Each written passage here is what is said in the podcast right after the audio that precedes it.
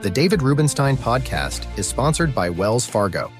Nuveen is an asset manager striving to invest in the futures of Hispanic and Black Americans, and they're working to create products and services focused on generational investing for diverse communities around the country. At Wells Fargo, we're helping our clients forge what's next. You know success when you see it, or you think you do the people in the spotlight. But what about those small business masterminds who succeed at making their money work harder? They do that by having a business bank account with QuickBooks Money, which now earns 5% annual percentage yield. Making your money work as hard as you do? That's how you business differently. Learn more about QuickBooks Money at quickbooks.com slash 5APY. Banking services provided by Green Dot Bank, member FDIC. Only funds and envelopes earn APY. APY can change at any time. McDonald's has been at the top of the food chain for over 60 years. Its CEO, Chris Kempczinski, says it stayed there because of McDonald's guaranteed quality experience and connection to its communities. In this episode of Peer to Peer, I visited McDonald's headquarters in Chicago to find out what makes their fries so addicting, what makes their Coca Cola perfect, and how the restaurant plans to stay on top for another 60 years. The company's more than 60 years old now. Yeah. And many companies over the last 60 years have gotten in the fast food business. Some have done okay, some gone out of business. But McDonald's is by far the biggest. You have a market capitalization of about $175 billion. Yeah. What is it that made McDonald's by far the biggest of the fast food companies? I think it starts with the brand. I mean, we have a brand that is one of the most valuable brands in the world. And you know, how did you get to that brand? It was a combination of things. I mean, it started with, I think Ray Kroc recognized the importance of ubiquity. Uh, and so that was part of the genius or genesis of, of doing a franchise model, because with a franchise model, he could get capital deployed, get restaurants built more quickly uh, than he could if he was trying to do this all on his own. So that was one idea. I think the second was the production system, the speedy production system. It guaranteed a quality of the experience uh, that people knew no matter where you went, you could get a consistent experience at McDonald's. And then it, it, certainly came from you know our attachment in the local community. One of the things that also uh, Ray Kroc was very focused on was building the brand at the local level. That's why he wanted the franchisees engaged in the restaurants. And so you saw getting involved in schools, getting involved with you know birthday parties, all those things. Those were all part of building the brand that ultimately now I get the benefit of, of you know, protecting and hopefully uh, further shining the arches. So you are uh, the CEO of this company for the last couple years, and uh, as you've been doing this, uh, have you had to deal with the COVID problems in particular? COVID's been a, an issue that's impacted us in every country that we operated in, 120 countries, and it's been kind of a unique experience because we've dealt with regional issues before. We've dealt with SARS and MERS and swine flu and things like that. But we've never had an issue where it impacted literally every country all at about the same time. So, huge issue for us. It varied around the world. Some places went into complete shutdown. In the U.S., uh, we were able to keep the restaurants open, but drive-through only. Uh, and that was, I think, part of where our, the genius of our system came to light, which is if you were trying to manage this situation, everything from Chicago, it never would have worked. The fact that we're a locally owned uh, company with franchisees. They're able to act much more nimbly than, than we could from the center. And somehow or another, knock on wood, a year later, um, you know, we are in, a very strong spot. And uh, it's, it's hard to believe, really. So when COVID hit, uh, many people didn't go out anymore. They weren't buying McDonald's products, other people's products as well. Did you have to lay off people, furlough people? How did you deal with your employees, or did franchisees had to do that? Yeah, we didn't lay anybody off, uh, certainly from the company standpoint. And, and our franchisees went through uh, quite a bit of effort to make sure that either through government programs or through things that they could do on their own, uh, that they kept uh, attached to their staff, that they kept the staff uh, working and, and available to the restaurants. And so I think, you know, while we have 40,000 restaurants, I don't know every particular situation. By and large, uh, we were able to retain our workforce uh, through all of that. What did you learn through COVID about how to manage the company differently, better, or some other ways that you would have not probably learned if you had not gone through COVID? I, I certainly think one of the things that we saw was uh, our ability to stay connected through technology, WebEx, Zoom, you know, Amazon Chime. I've learned all the different teleconferencing tools, and they've all worked reasonably well for us. So I think you know we learned things there that uh, we have the ability to stay connected. I think the other thing though that it highlighted for us is. Um, we ultimately are an in-person business. We're in person in the restaurants or we're in person in the office. And so we, you lose something from culture, you lose something from a connectedness by being so remote. And so, you know, while it worked well for the time, um, we're committed to getting back into our offices, getting back into the restaurants. And one of the problems I think some of the franchisees are having, not just McDonald's, but getting people to come back to work. Either they don't want to come back to work, or they, for health or other reasons, or they want higher compensation than they often would get at the kind of starting jobs you might have. How hard has it been to get people to come back to work?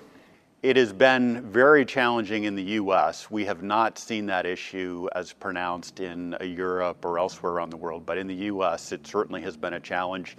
I think it's a lot of different factors in it. Certainly, the stimulus uh, support had some element, but you know, if I ask the franchisees, okay, so September is everything going to be good once the stimulus rolls off? They'll say, well, no, there are other things going on. So I think you know, there's a variety of, of things at play, but it has certainly been a challenge for us on staffing at the restaurants. And it's putting pressure on wages, which is what you see in, you know, any kind of capitalist system. Um, so employers like McDonald's are now having to uh, pay more on wages. We announced in our company-owned restaurants uh, sort of an across-the-board minimum 10% wage increase. Uh, that has been carried forward by many of our franchisees. And I think we're just having to get creative about how do we get people uh, to come and interview for a job at McDonald's. And you're seeing our franchisees do things like, hey, uh, you know, $50 for an interview or free iPhone uh, after 90 days. I mean, that's sort of all the things that we're having to come up with right now to make sure we can staff the restaurants. But most of the people who are young who do work at McDonald's, are they minimum wage people and they, they go up for minimum wage or are you above the minimum wage, the legal minimum wage now? Yeah, we're above the legal minimum wage, so it's seven and a quarter, uh, and there are very few places these days that you can be competitive in the marketplace paying the, the federal minimum wage. I think from our vantage point, what we announced in our company-owned restaurants is $11 is the starting wage, and then, you know, as you move up, you would you quickly progress through that. If you are a restaurant manager, someone who's maybe been there for a couple of years, you're earning anywhere from 15 to $20 an hour. And I think that's been largely, um, you're seeing a similar type of thing with our franchisees. So while we don't collect information around what is, you know, the average wage paid uh, by our franchisees, I would expect it's probably about $10 uh, that we're paying right now, just because, again, the marketplace is driving it. Uh, and I think that's always been one of the questions is, you know, is this something that you want to be legislated or want it to be in the marketplace? Our view is, um, we're going to do whatever we need to to be successful as a business, but we also don't oppose if the federal minimum wage uh, is addressed either. So uh, during COVID, there were some problems you had at some franchises, I guess, where there were some strikes or something, employees weren't happy. What was that all about? We always have something going on at McDonald's uh, around the world. There certainly, uh, I think what you're referencing, there were um, some protests about either were we doing enough to protect essential workers, um, which is you know how we were deemed uh, as a business. Uh, we went to a lot of effort there to make sure that we provided PPE and did other things like social distancing in the restaurant, but we had protests on that. We'll, we'll get protests around uh, wage rates. Um, that will crop up. So the, the thing about McDonald's is no matter what is happening in society, you can be certain it has some permutation that affects McDonald's. And it, it's both the challenge of the job, but also what's interesting about it. Our sponsor, Wells Fargo, recently spoke to Jose Minaya, CEO of Nuveen, about how his company is serving the retirement needs of diverse communities. My parents emigrated here from the Dominican Republic. I grew up in Washington Heights in Inwood. My dad was a cook. My mother was a housekeeper at a hotel. They came here with a dream of having a better life for their kids. They barely had a bank account. The concept of a 401k was not there. We are in a retirement crisis in this country. We have an opportunity to help the Hispanic and African American communities retire with dignity. If you just looked at the US Latinos, they'd be the fifth largest GDP in the world. Nuveen is an asset manager. Our business is about trust. When I think about generational investing, I think about stability and lower volatility. So we think about the long term. What's interesting about our relationship with Wells Fargo is we share similar goals. At Wells Fargo, we're helping our clients forge what's next Let's talk about uh, the major things on your menu, which I've sampled over the years, of course. Um, so the most popular thing that you have on your menu is it a Big Mac or a quarter pounder or the French fries? Well, I mean, from a volume standpoint, the fries are by far the biggest. Uh, within sandwiches, uh, probably the Big Mac. It does vary a little bit around the world, but but the Big Mac is probably uh, up there.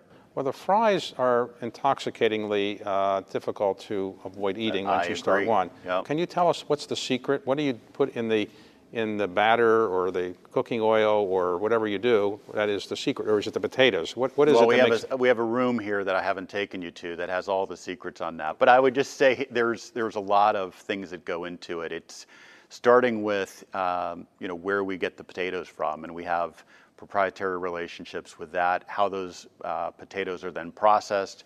Uh, what we will put on those potatoes, and then ultimately how they're cooked in the restaurant, uh, the, the cooking oil that we use, the amount of salt that we use. So there's a lot of things that go into the secret recipe. Some people might say the French fries might not be that healthy. Some people might say that. I don't know if you would say that.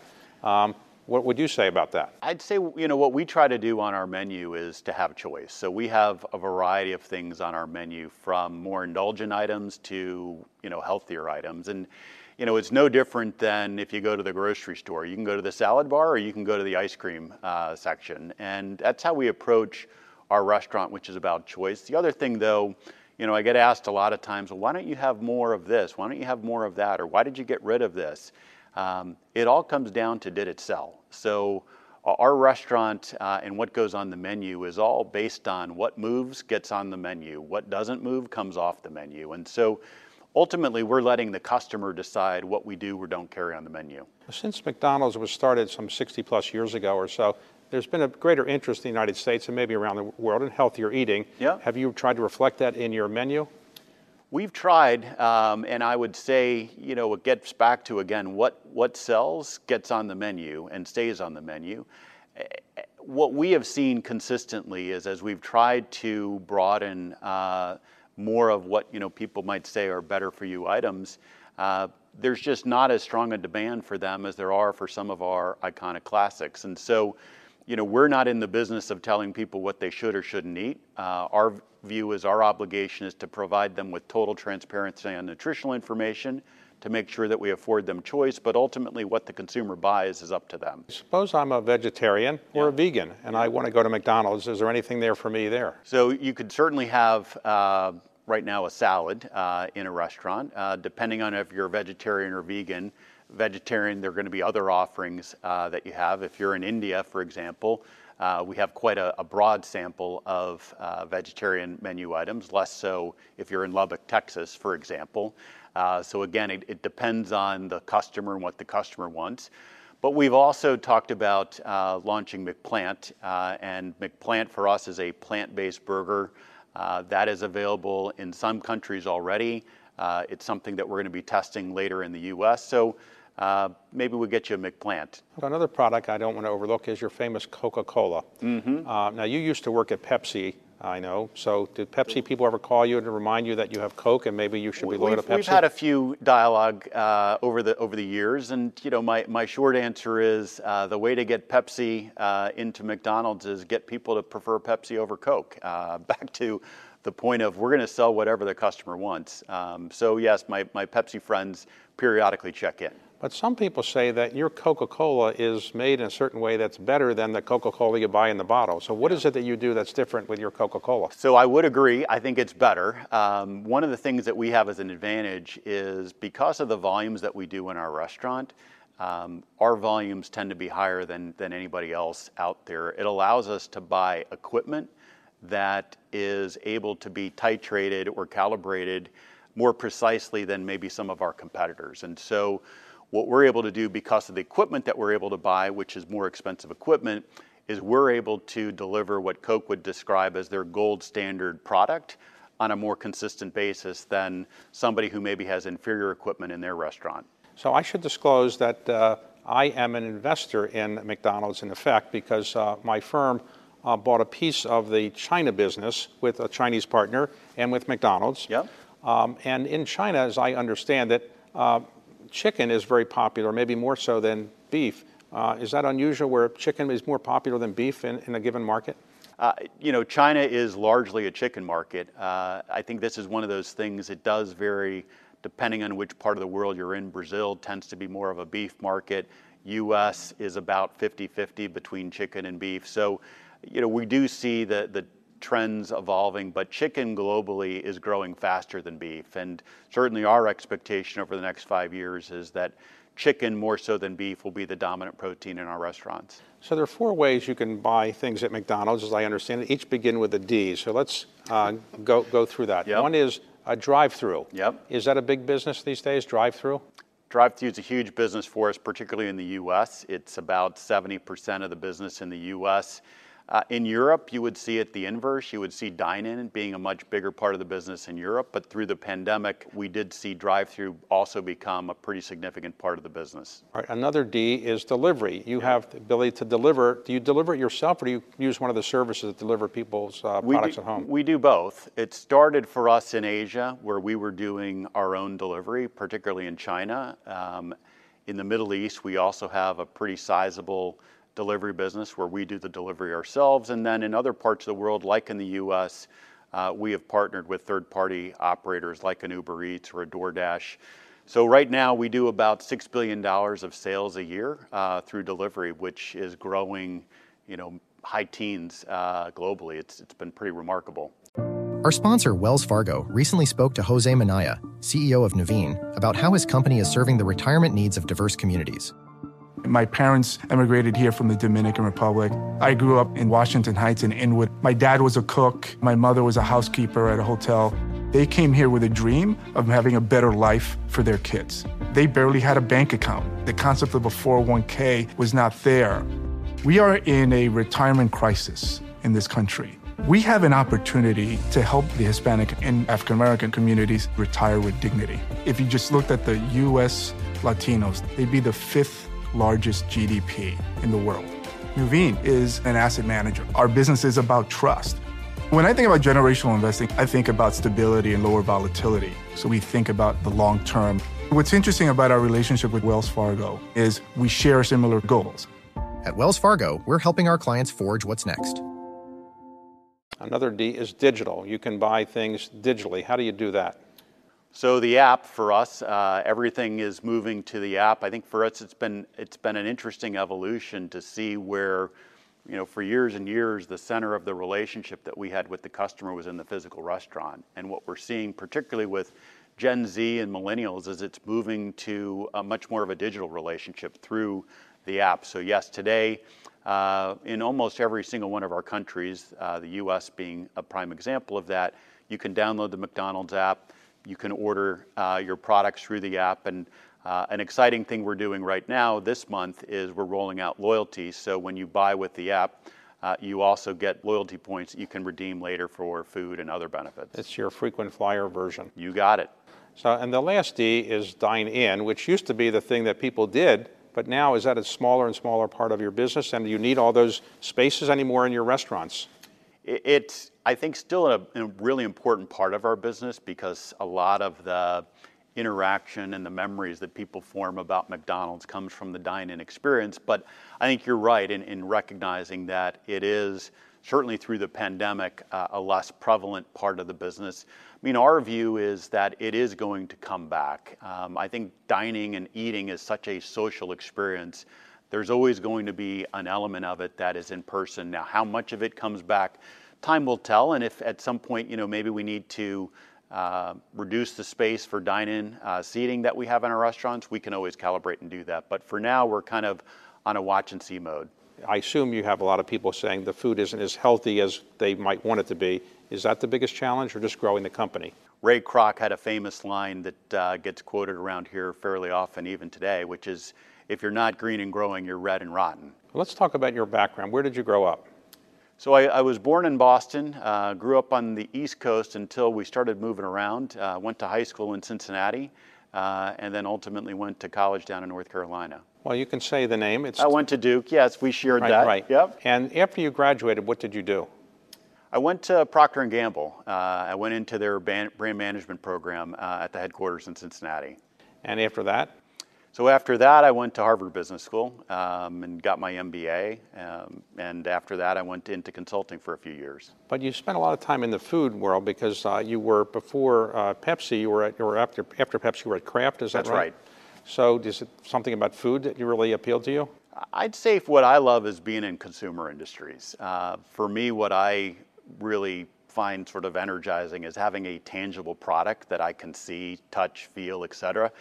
Um, and also one that you know people can relate to. When I say, you know, I work at Pepsi or I work at Kraft or I work at McDonald's, um, immediately you can always have a conversation with people. And kind of the fun thing for me in my current job, you know, no matter where I am in the world, um, people have an opinion about McDonald's and want to talk to you about McDonald's, and it just it makes the job fun. So you came here in uh, what year did mcdonald's I was here in 2015. Okay, and then you rose up pretty quickly to become the head of Americas. That's right. And then in 2019, you became the CEO. That's right. And the stock is up and the market cap is up about 20% since then. So I assume your board is happy.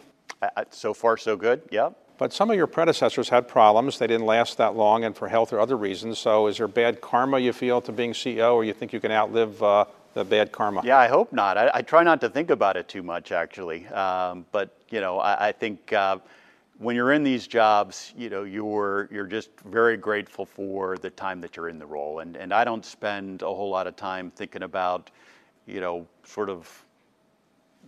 You know the future and all that stuff. It's it's about you know so long as I keep delivering for the company, uh, so long as we keep performing, um, I certainly you know feel really fortunate to be in the role that I'm in. So it's a global company. Um, now that COVID is not behind us, but certainly receding a bit, um, are you traveling the world, or you expect to travel the world more?